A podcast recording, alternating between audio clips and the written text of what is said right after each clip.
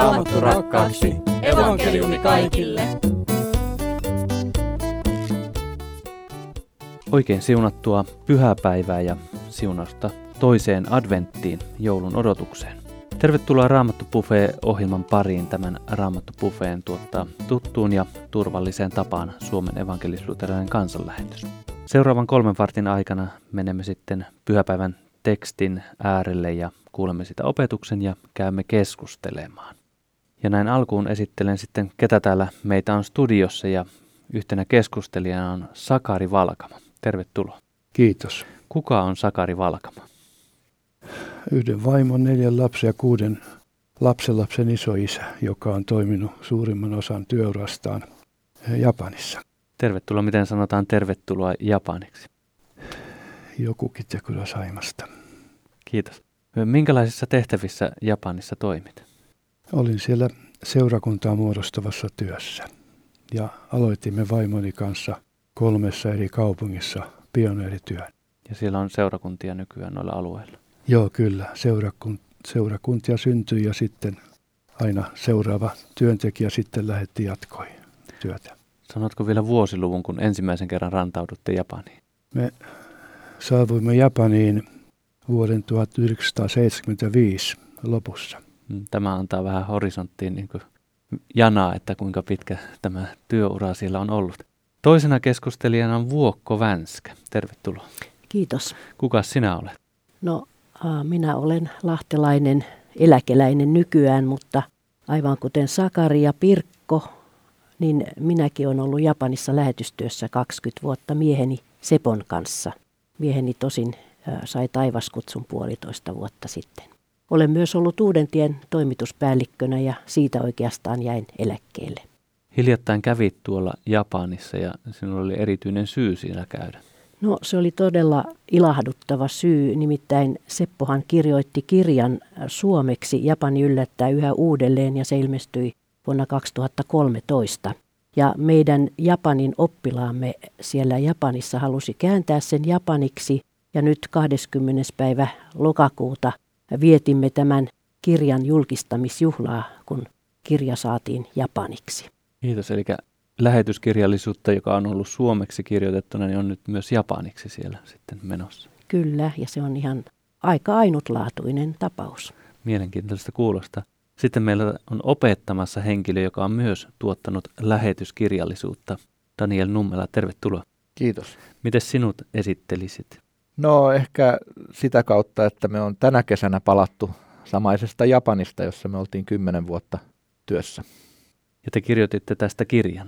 Me kirjoitettiin kirja ei niinkään tämmöistä elämänkertaa, vaan enemmänkin, niin kuin, jotta me voitaisiin innostaa myöskin uusia sukupolvia sekä lähtemään että lähettämään. Ja, ja, ja me toivotaan, että tämä kirja niin kuin avaisi sitä lähetystyön kokonaisuutta sillä, siltä kannalta, että minkälaisia asioita siihen liittyy. Ja, ja ilmeisesti on varsin hyvin onnistuttu, koska on ihan hyvää palautetta saatu.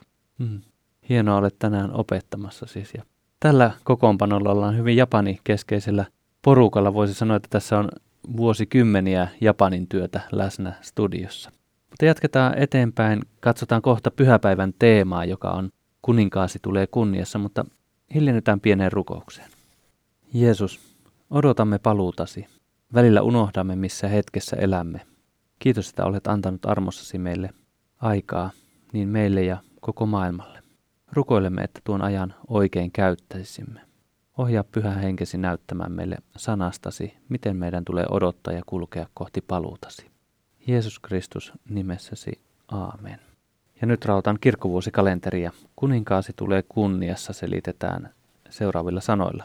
Evankelisessa kristikunnassa tämän päivän aiheena on Kristuksen tuleminen kunniassaan aikojen lopulla. Seurakunnan tulee kärsivällisesti kilvoitellen odottaa Kristuksen tuloa. Keskelle hätää ja syyllisyyttä seurakunta on saanut lupauksen pelastuksen ajasta. Tämä lupaus täyttää sen toivolla ja ilolla. Näin selitetään kuninkaasi tulee kunniassa teema. Millaisiin ajatuksiin tämä kirkkovuoden teema teidät kilvoittaa? Enkä vuokko?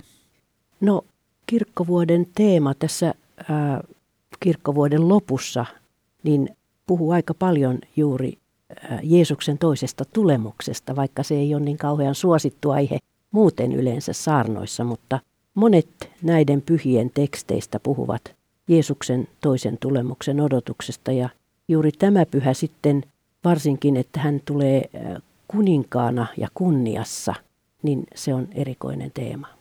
Mitenkä, Sakari? Tämä teema panee minut itseni tutkimaan itseäni ja vaellustani, että olenko valmis ja innostaa sitten rohkaisee valvomaan ja miettimään, miten voin odottaa ja jouduttaa hänen tulemistaan. Hmm. Mitenkä Daniel? No mulla on itse asiassa hyvin samantyyppisesti kuin Sakarilla, että aina kun tullaan joulussa tähän vaiheeseen, niin mulla tulee mieleen kokemus, olisikohan siitä noin seitsemän, noin 6-7 vuotta varmaan, kun mä olin nukkumassa ja sitten heräsin keskellä yöhön siitä, että val- verhon takana loistaa kirkas valo ja mä muistan, kuinka mä yöllä rupesin ajattelemaan, että nytkö se Jeesus tulee takaisin ja sitten tämän kokemuksen jälkeen mä ajattelin, että, että oikeastaan tämä oli aika hieno juttu, että usein murehtii sitä, että, että kun Raamatus puhutaan aika paljon siitä, että meidän tulisi olla valmiina siihen, että Jeesus tulee takaisin, niin että onko minä itse valmiina. Niin mä ajattelin, että no jos mä nyt yöllä saatan tämmöiseen valon nähdessäni ajatella näin, niin kyllä mä nyt varmaan jollain tavalla ainakin on odottamassa Jeesusta. Se valo siis oli lopulta, joku käynnisti yöllä auton siellä ja ne valot osu suoraan siihen ikkunaan, mutta, mutta tämmöinen kokemus oli. Joo, mielenkiintoista kuulla. Jatketaan tästä eteenpäin ja otetaan pyhäpäivän teksti, joka on tällä kertaa talletettuna Luukkaan evankeliumin lukuun 12 ja sieltä jakeisiin 35 ja aina 40 saakka. Ja voitko, voitko sinä lukea sen meille? Joo. Jeesus sanoo, pitäkää vaatteenne vyötettyinä ja lampunne palamassa. Olkaa niin kuin palvelijat, jotka odottavat isäntäänsä häistä, valmiina heti avaamaan oven, kun hän tulee ja kolkuttaa. Autuaita ne palvelijat, jotka heidän herransa palatessaan tapaa valvomasta. Totisesti, hän vyöttäytyy, kutsuu heidät pöytään ja jää itse palvelemaan heitä. Autuaita nuo palvelijat, jos hän tapaa heidät näin valvomasta, tulipa hän ennen sydänyötä tai sen jälkeen. Ymmärrättehän, että jos talon isäntä tietäisi, minä yön tuntina varas tulee, hän ei antaisi murtautua taloonsa.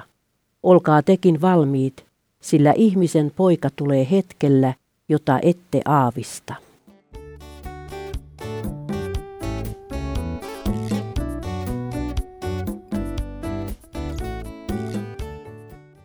Kiitos. Tämä on siis Luukkaan evankeliumin 12. luvusta. Ja nyt matkaamme musiikin myötä sitten kohti opetusosuutta, jossa pääset Daniel sitten opettamaan. Ja Sarjots esittää kappaleen Jumala on puolellamme. Sarjots esitti kappaleen Jumala on puolellamme ja johdatti näin meidät Raamattopufeessa opetuksen pariin ja meitä on opettamassa pastori Daniel Nummela ja nyt on Daniel opetuksen aika. Ole hyvä. Kiitos. Muistan, kuinka aikanaan odotimme ensimmäisen lapsemme syntymää. Synnytyksen merkkejä oli alkanut ilmetä aamulla, ja niin menimme sairaalaan. Siellä meille kuitenkin kerrottiin, ettei vielä ollut kiire. Niin vietimme päivän rannalla kävellen synnytyksen alkua edistääksemme. Kun ilta tuli, ei synnytys näyttänyt edelleenkään olevan erityisen lähellä. Niin vaimoni lähetti minut kotiin nukkumaan. Kotiin saavuttuani heittäydyin sängylle levätäkseni, mutta en saanut rauhaa. Ajattelin, että jos nyt nukahdan, niin lapsi syntyy varmasti nukkuessani, tai etten ainakaan ehdi takaisin sairaalaan synnytyksen alkuun mennessä. Niin lähdin saman tien takaisin sairaalaan. Ensimmäisen lapsen syntymä oli tapahtuma, jonka en missään nimessä halunnut menevän minulta ohi, ja lopulta sainkin olla siinä läsnä alusta loppuun saakka. Onko sinulle käynyt koskaan niin, että olet odottanut jotakin oikein kovasti, mutta lopulta odotettu hetki on kuitenkin mennyt sinulta ohitse? Päivän evankeliumissa Jeesus muistuttaa meitä siitä, että isäntäänsä odottavien palvelijoiden tavoin Jeesuksen paluuta odottavien kristittyjen tulee olla valmiita. Jeesuksen puheessa isäntä on siis vertauskuva Jeesuksesta itsestään, ja palvelijat viittaavat kristittyihin, heihin, jotka uskovat Jeesukseen syntiensä sovittajana. Jeesuksen aikana isäntää odottavien palvelijoiden tuli pitää talon lamput palamassa ja omat vaatteensa vyötettyinä. Vaatteiden vyöttäminen liittyi siihen, että Jeesuksen aikana käytettiin yleensä leveitä pitkiä vaatteita, jotka saattoivat olla haitaksi työssä, ellei niitä ollut sidottu vyöllä. Jeesuksen aikana talojen ovissa ei myöskään yleensä ollut nykyajan tavoin lukkoja, jotka saattoi avata sekä ulkoa että sisältä. Sen sijaan lukon tehtävää hoiti usein puuparru, joka asetettiin oven sisäpuolelle rakennettuihin telineisiin, estämään kutsumattomien vieraiden sisään tulemisen. Ovi lukittiin ja se oli myös avattava sisältäpäin. Siksi palvelijoiden tuli olla valmiina. Eihän ollut sopivaa, että isäntä joutuisi viettämään yön ulkosalla, koska palvelija nukkui. Palvelija ei siis saanut nukahtaa, vaan hänen oli valvoen odotettava isäntänsä paluuta. Jeesus opettaa Luukkaan evankeliumin 12. luvussa omasta paluustaan. Jeesus tiesi, että sen jälkeen, kun hänen maanpäällinen tehtävänsä olisi suoritettu, kun hän olisi kuollut ristillä kaikkien ihmisten syntien sovitukseksi ja astunut ylös taivaisiin merkkinä lopullisesta voitosta, niin sen jälkeen hän tulisi vielä eräänä päivänä takaisin maan päälle saattamaan asiat kohdalleen. Tästä paluusta Jeesus puhuu päivän evankeliumissa. Olet varmasti huomannut, että maailma, jossa elämme, on monin tavoin rikkinäinen. Täällä on paljon työttömyyttä, sairautta ja epäoikeudenmukaisuutta sekä monenlaisia luonnononnettomuuksia. Raamatun mukaan se johtuu siitä, että Aadamin ja Eevan ensimmäisten ihmisten langettua syntiin, koko maailma joutui synnin alaiseksi ja Jumalan hyvä luomistyö vääristyi. Raamatun alkulehdillä kerrotaan, että olemassa olemme syy on Jumalan luomistyö. Jumala loi kaiken, mitä täällä maailmassa on. Ja katso, se oli sangen hyvää. Jo kolmannessa luvussa kerrotaan kuitenkin syntiin lankeemuksesta, jonka seurauksena Jumalan hyvä luomistyö särkyi ja turmeltui monin tavoin. Synti on siis asia, joka vääristi Jumalan luomistyön ja erottaa meidät Jumalasta ja toinen toisistamme. Se voi ilmetä sekä sanoin että teoin, mutta myös ajatuksin. Roomalaiskirjeen viidennessä luvussa Paavali opettaa, että itse asiassa kaikki ovat syntisiä riippumatta siitä, ovatko he tehneet syntiä. Tästä käytetään kirkossa sanaa perisynti.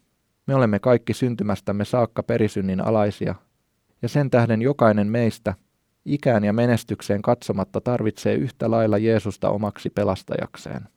Suureksi onneksemme Raamattu on kirja, joka kertoo siitä, että Jumala ratkaisi synnin ongelman lähettämällä Jeesuksen sovittamaan kaikkien ihmisten synnit. Juuri siksi Jeesus kuoli ristillä ja nousi kuolleista. Jumalan pelastustyö on siis jo valmis, mutta odotamme yhä Jeesuksen paluuta ja synnin lopullista tuhoamista. Tästä odotuksesta päivän evankelimi kertoo. Kuten päivän evankelimin jälkeisistä jakeista käy ilmi, meillä saattaa olla kiusaus ajatella, ettei Jeesus ehkä tulekaan enää takaisin ja ettei sillä ole siksi merkitystä, odotammeko me häntä aktiivisesti. Jeesuksen lupaus on kuitenkin varma. Hän tulee takaisin, mutta kuten Luukkaan evankeliumin 12. luvun 40. jakeessa todetaan, me emme tiedä milloin Jeesus tulee, ja siksi meidän tulee olla alati valmiina hänen paluutaan varten. Jeesuksen paluun odottaminen ei tarkoita sitä, että meidän tulisi eristäytyä tästä maailmasta. Se ei tarkoita sitä, etteikö meidän tulisi pitää huolta perheestämme ja jokapäiväisistä askareistamme. Se tarkoittaa sitä, että elämme uskollisina hänen sanalleen ja pyrimme noudattamaan hänen tahtoaan. Se tarkoittaa sitä, että elämme yhteydessä muihin kristittyihin. Rukoilemme ja kokoonnumme nauttimaan ehtoollisen lahjasta. Jeesuksen paluun odottaminen tarkoittaa sitä, että pidämme asiaa esillä ja kutsumme myös muita pelastukseen. On kuitenkin hyvä huomata, että meidän suorittamisemme ei ole millään tavoin pelastuksemme edellytys tai ehto. Ihmisen ei tarvitse tulla ensin hyväksi ihmiseksi, voidakseen ottaa Jeesuksen vastaan. Jokainen ihminen pelastuu samalla tavalla, yksin armosta uskomalla Jeesukseen syntiensä sovittajana. Meidän ei tarvitse noudattaa Jeesuksen tahtoa saadaksemme syntimme anteeksi, vaan koska Jeesus on antanut meille synnit anteeksi. Tätä pelastusta Meidät on tänäkin vuonna kutsuttu muistamaan joulun aikana. Jeesus tulee pian. Oletko valmis? Rukoilemme. Herra, olet luvannut tulla pian. Älä viivyttele. Älä anna meidän väsyä odotuksessamme ja vajota toivottomuuteen. Vahvista uupuneet kätemme ja jalkamme ja virkistä huolten rasittamat mielemme. Anna voimaa nousta ja lähteä liikkeelle vastaanottamaan sinua. Vielä vähän aikaa vain vähän aikaa ja kohtaamme sinut, auttajamme ja pelastajamme. Sinulle olkoon ylistys ikuisesti. Amen. Kiitos Daniel. Eli meitä opetti pastori Daniel Nummela ja täällä studiossa on sanotaanko pitkäaikaisia Japanin lähettiä Vuokko Vänskä ja Sakari Valkama valmiina sitten keskusteluun ja keskusteluosuuteen meidät kuljettaa Niina Oström kappaleella Kaunis maa.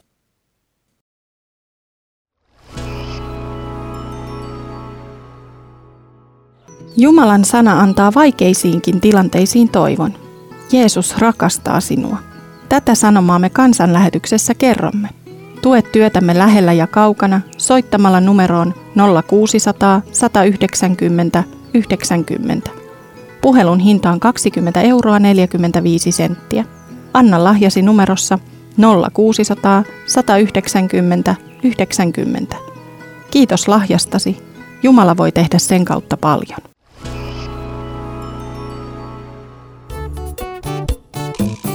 Raamattu rakkaaksi. Evankeliumi kaikille. Ennen mainoskatkoa Niina Oström esitti kappaleen Kaunis maa ja nyt me pääsemme Raamattu-pufeessa siihen kohtaan, missä käydään keskustelemaan ja tämän Raamattu-pufeen tuottaa Suomen evankelisuutelainen kansanlähetys. Minun nimeni on Veijo Olli. Ja täällä on Vuokko Vänskä ja Sakari Valkama valmiina keskusteluun ja Daniel Nummela on edelleen kanssamme ja pääset sitten Daniel lopussa ääneen, mutta jos keskustelun lomassa tuntuu, että opettaja haluaa sanoa jotain, niin voi tulla mukaan keskusteluun, mutta Vuokko ja Sakari, missä ajatuksissa nyt kaiken kuulemanne ja kokemanne jälkeen olette? No jos nyt naiset aloittaa sitten keskustelun, niin minusta oli hienoa, että Daniel aloitti tämän tällä ensimmäisen lapsen syntymällä ja synnytyksen odotuksella. Itsekin on viisi lasta synnyttänyt. Ja yleensä kun me ajatellaan Jeesuksen paluuta ja hänen odotustaan, niin siinä on niin sellainen pelonsekainen tunne ehkä päällimmäisenä. Mutta kun Daniel otti tämän lapsen syntymän ja synnytyksen odotuksen, niin sehän on todella iloinen asia, että Jeesus tulee takaisin ja siitä odotuksesta oikein voi elää. Mm uusi aika, uutta alkaa sitten. Mitenkä Sakari? Minunkin tekee mieli vastata tähän kysymykseen, jonka Daniel esitti. Onko sinulle käynyt koskaan niin, että olet odottanut jotakin oikein kovasti, mutta lopulta odotettu hetki on kuitenkin mennyt sinulta ohitse? Ennen kuin lähdimme Japaniin, odotimme toisen lapsemme syntymistä. Ja vein vaimoni sairaalaan 500 metrin päähän kodista. Ja kun kätilöt sanovat, että menee vielä tunteja lapsen syntymään, niin lähdin viemään yhtä sukulaista 10 kilometrin päähän sinne maaseudulle. Tulin takaisin, soitin sairaalaan. Minulle vastattiin, että ei mitään hätää, ei, ei, vielä mene aikaa. Jälkikäteen selvisi, että synnytys oli juuri menossa, kun minulle vastattiin, että ei mitään hätää ole. Ja näin sitten siinä kävi, että en päässyt mukaan toisen lapseni, toisen poikani syntymään. Tämä oli ilmiselvästi aikaa ennen kuin on kännykät ollut, että soittaminen ei ole ollut kovin yksinkertaista. Kyllä, vuonna 1973. Minulle, minulle tuota, tuli mieleen tästä heti tekstin alusta, jossa sanotaan, että pitäkää vaatteenne vyötettyinä ja lampune palamassa. Tuli mieleen tämä, että vaatteethan vyötettiin aina työhön ryhtyessä ennen työtä. Paavalihan kirjoittaa tessalonikkalaisille, että teidän, jotka odotatte ja joudutatte Herran päivän tulemista. Että se Jeesuksen kehotus sisältää ei ainoastaan hänen odottamistaan, vaan myös jouduttamista, eli työtä Jumalan valtakunnassa ja hänen tulemisekseen. Daniel tässä käsittelikin sitä, mitä Jeesuksen paluun odottaminen on ja mitä se ei ole. Että se ei ole sitä, että me eristäydymme maailmasta ja vain kädet ristissä odotamme. Tietysti me rukoilemme siinä mielessä kädet ristissä, mutta että olisimme toimettomia. Nimittäin toisessa kohtaa raamatussa Jeesushan sanoo näin, että koko evankeliumi tulee saarnata kaikkialle ja sitten tulee loppu. Eli tämä hyvin läheisesti liittyy lähetystyöhön, elävä seurakunta ja Jeesusta odottava kristitty ja seurakunta tekee lähetystyötä ja on siinä mukana ja julistaa sanaa niin täällä kotimaassa kuin kaukomaillakin.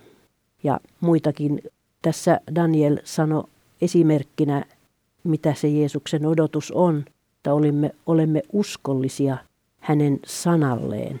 Ää, mitä se sun mielestä, Sakari, merkitsee olla uskollisia Jeesuksen sanalle? Jeesushan kehotti, että jos te pysytte minussa ja minun sanani pysyvät teissä, niin anokaa mitä tahdotte. Ja Paavali selventää sitä, että runsaasti asukoon teissä Kristuksen sana. Meissä runsaasti asuva Kristuksen sana varmasti neuvoo ja ohjaa meitä elämään ja toimimaan. Tartun tähän hetkeen vielä, että kun te olette molemmat Japanin lähettejä ja jos ajatellaan, että lähtisi lähetystyöhön, niin voisiko sitä tehdä olematta uskollinen Jumalan sanalle? Mitä saarna olisi sitten siellä Japanissa ollut noina vuosina? Kerran luin kotimaa-lehdestä, että eräs lähetti oli lähdössä Afrikkaan, kun kysyttiin, mitä hän menee sinne, te- sinne tekemään lähetystyössä. Hän vastasi, menen sinne toteuttamaan itseäni. Jos menee toteuttamaan itseään, niin silloin ei todennäköisesti toteuta Jumalan tahtoa. No useinhan ihmetellään sitä, että miksi Japanissa tehdään lähetystyötä, että sehän on niin kehit- hyvä maa ja korkea kulttuuri ja teknisesti edistynyt varmaan edellä meitä suomalaisiakin monessa asiassa. Mutta ilman Jumalan sanaa ja sitä sanan opetusta ja julistusta, niin ei meillä siellä todellakaan olisi paljon mitään tekemistä. Ja sitten oli hienoa se, että näki sen, että Jumalan sanaa, kun siellä opetti pienissä piireissä tai yksityiselle henkilölle jossain kastekoulussa äh, ihan henkilökohtaisesti, niin se Jumalan sana oli se, joka ihmisten sydämissä vaikutti. Sitten uskon ja uskon kasvamisen, että kyllä se Jumalan sana on se työkalu, keskeinen työkalu, mikä siellä lähetystyössä on erittäin tärkeä. Mm, valvoen kuljettava siellä. Ja varsinkin kun ymmärtää, että vasta maahan tullut lähetti ja vielä pitkäänkin ei ymmärrä kulttuuria, ei ymmärrä osaa kieltä, ei osaa tapoja ja tekee virheitä saarnatessaan niin kuin minäkin kahdessa seurakunnassa molemmissa kesken minun saarnaani mieshenkilö purskahti nauramaan kovaan ääneen. Vieläkään tiedät, mitä olin sanonut, mutta tietysti teki mieli vajota maan alle, mutta kaikesta tästä huolimatta on niin kuin Vuokko sanoi, että se Jumalan sana tekee sen varsinaisen työn sydämissä. Mm. Ja täällä myös kotimassa, mitä Daniel? On oikein ilo, ilo kuunnella näiden veljen ja sisarien keskustelua tässä Jumalan sanasta, että todella hienoja, hienoja näkökulmia.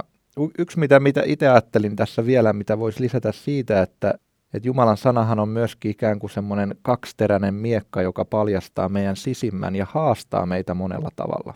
Mä itse ajattelen sitä, että se uskollisuus merkitsee myöskin sitten osaltaan sitä, että silloin kun se meidän ehkä tästä yhteiskunnasta tai siitä ympäristössä, missä me eletään nouseva arvomaailma sitten törmää sen Jumalan sanan kanssa, niin meidän tulisi silloin asettaa se Jumalan sana niin kuin edelle niin, että me pyritään ohjaamaan sitten sitä meidän elämään sen Jumalan sanan mukaan, eikä sen meidän ympäristön antaman mallin mukaan. Ja tämä on varmasti meille tosi suuri haaste tänäkin päivänä. Mm-hmm. Kyllä täällä Suomessa joudumme paneutumaan siihen, että pysymme Jumalan sanassa, emmekä mukaudu siihen, mikä nyt velloo täällä meidän keskellämme.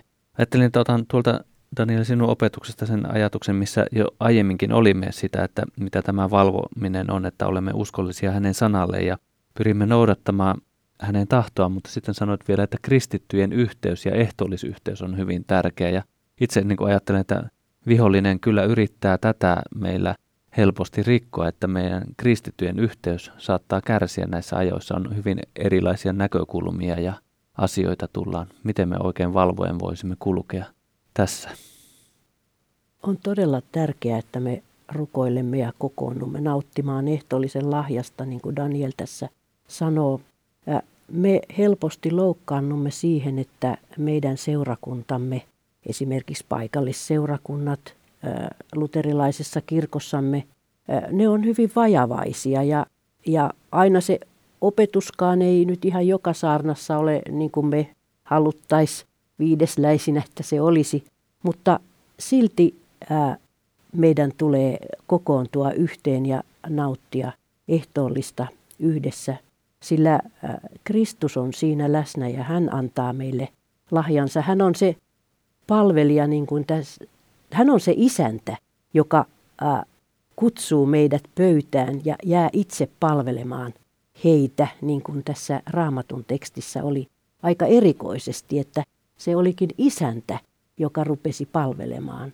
Ja näinhän, näinhän seurakunnassa on, että siellä me emme palvele ensisijaisesti, vaan Kristus palvelee meitä.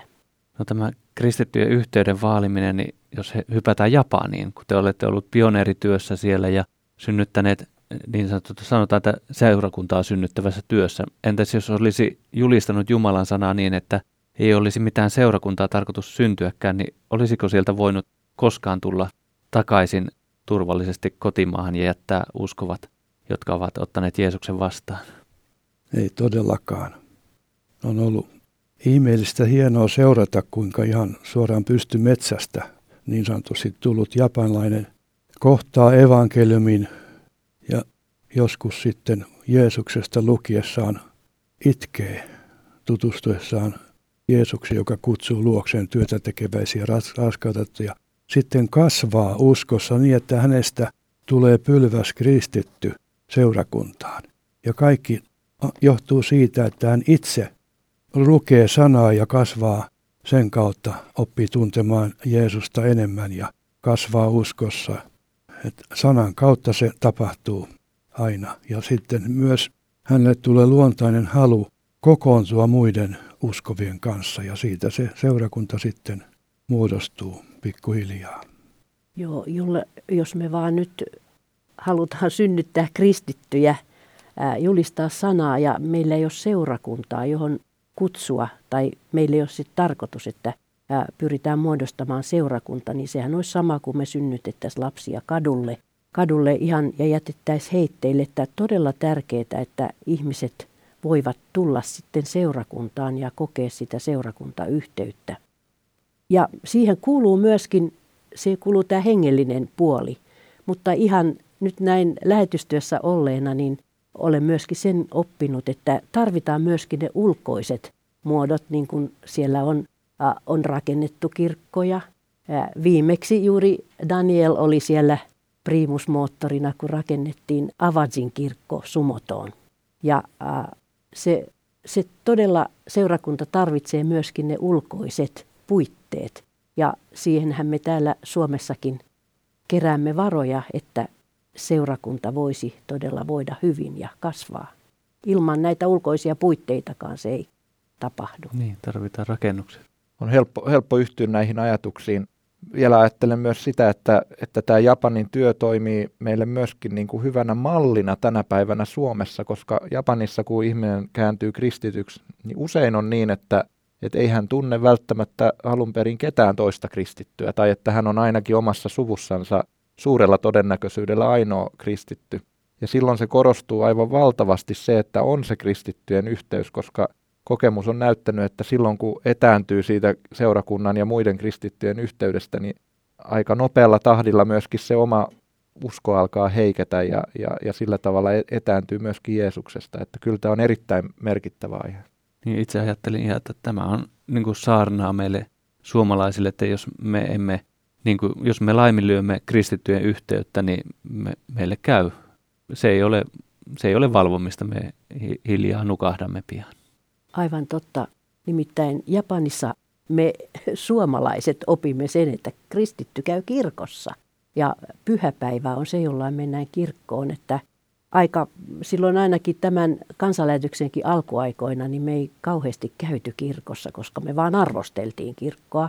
Mutta äh, kyllä nyt äh, kaikki vastuunkantajat niin on oppinut siihen, että täytyy, tai ei täydy, vaan saa käydä kirkossa, että se, se on meille ihan välttämättömyys, että me käymme kuulemassa sanaa ja käymme ehtoollisella ja koemme sitä kristittyjen yhteyttä. Japanissa kaksi asiaa vielä on hyvin tärkeitä, mitkä olisi tärkeitä myös Suomessa toteuttaa. Ensinnäkin Japanilainen kristitty tuo raamatun mukaan, kun hän tulee Jumalan paloukseen. Ja toinen asia, kun Jumalan palvelus päättyy, aloitetaan yhteinen tee, kahvi, hetki, jolloin seurustellaan, vaihdetaan kuulumisia, ehkä lauletaan vielä ja rukoillaan ja hoidetaan toisten sieluja. se olisi hyvin tärkeää myös Suomessa toteuttaa, ettei lähdetä vaan puolitoista tuntia edessä istuvan niskaa katsellen saman tien Jumalanvauksen loputtua ovesta ulos. Jotain vielä ajattelin sanoa tästä Jeesuksen ensimmäisestä lauseesta, että pitäkää vaatteenne vyötettyinä ja lampune palamassa. Kun tätä luin, niin ajattelin sitä Paavalin kehotusta Efesolaiskirjan kuudessa luvussa. Seisokaa siis kupeet totuuteen vyötettyinä. Meillähän ei ole nykyihmisillä semmoisia vaatteita niin kuin Israelissa aikanaan oli, että piti vyöttää, ettei estänyt työntekoa. Tässä on kysymys hengellisestä asiasta ja hengellisestä vaeltamista sodankäynnistä. Seisokaa siis kupeet totuuteen vyötettyinä. Ja seuraavana ajatuksena minulle tuli se hebrealaiskirjeen 12. luvun ensimmäinen jaa, jossa kehotetaan panemaan kristittyjä kehotetaan panemaan pois kaikki, mikä painaa, ja synti, joka niin helposti meidät kietoo. Tai uudessa kirkkoraamatussa, joka meihin kietoutuu. Eli joko me itse vyötämme itsemme, vyöttäydymme, tai sitten voi käydä niin, että synti kietoutuu ja sitten estää meidän vaelluksen ja myös työn teon Jumalan valtakunnan hyväksi. Ajattelin, että tähän loppuun ottaisin sellaisen kysymyksen, kun tämä valvomisen teema, tämä on vähän niin kuin lakia. Meitä kutsutaan lakia niin kuin valvomaan, että meidän pitää olla valveilla. Mikä on tässä tekstissä evankeliumi? No tässä tekstistä, tekstissä evankeliumihan on se, että, että se, jota me odotamme, on Jeesus, Jeesus Kristus. Ja niin kuin Jeesus sanoo, ihmisen poika – hän sanoo itsestään ihmisen poika. Se on evankeliumi, että me odotamme Jeesusta ja mitä Jeesus on tehnyt meidän hyväksemme. Hänhän on meidän pelastajamme ja vapahtajamme. Ja aivan niin kuin Daniel tässä opetti synnistä ensin, synti on sitoo meitä, mutta myöskin sitten se erottaa meidät Jumalasta ja toinen toisistamme. Mutta Jeesus on tullut, jotta me saisimme synnit anteeksi ja saisimme rauhan sydämeen ja voisimme päästä sinne taivaan hääjuhliin.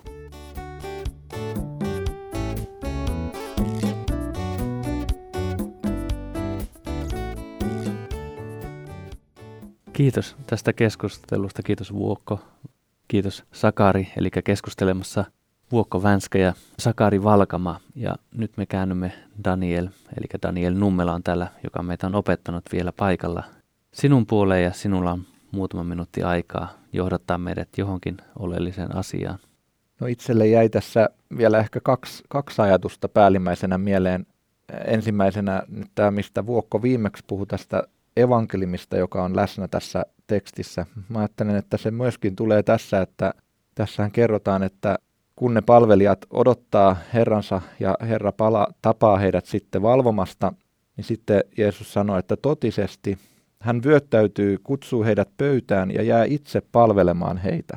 Eli se koko kristillinen niin kuin maailmankuva, se meidän suhteemme Jumalaan on sitä, että Jumala on ensin lähestynyt meitä ja nyt me voimme saada syntimme anteeksi. Ja kun me otetaan sen anteeksantamus vastaan, niin myöskin sen jälkeen se on aina Jumala, joka toimii ja me vaan niin kuin reagoidaan siihen, että Jumala pitää meistä huolen. Ja se on se evankeliumi, me ollaan menossa kohti sitä kirkkautta, josta ilmestyskirjassa puhutaan, että siellä ei enää ole sairautta eikä surua eikä, eikä mitään kurjaa, koska Jumala itse elää, elää meidän keskellämme.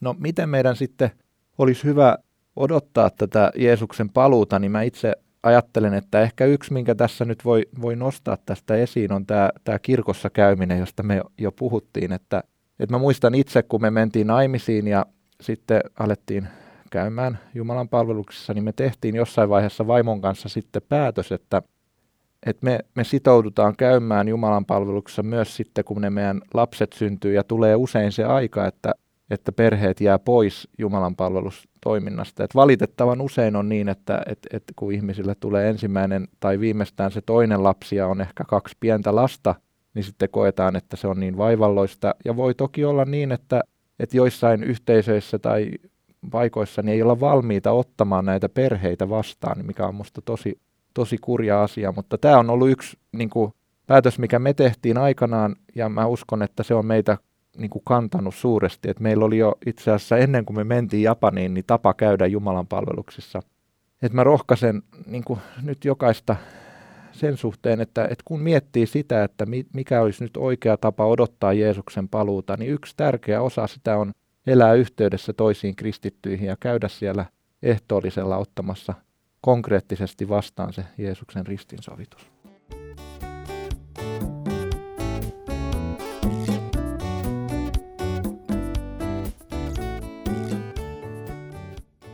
Kiitos Daniel näistä sanoista. Nämä on hyvä painaa mieleen ja tällaista se on. Jumalan sana työstää meitä ja antaa tällaisia ajatuksia, joskus kehottaa tekemään parannusta ja kaikkea sitä, mutta hyvä Jumala lähestyy meitä sanallaan ja pyhä henki kirkastaa ja meidän on hyvä kulkea odottaa hyvää vapahtajamme Jeesusta Kristusta takaisin.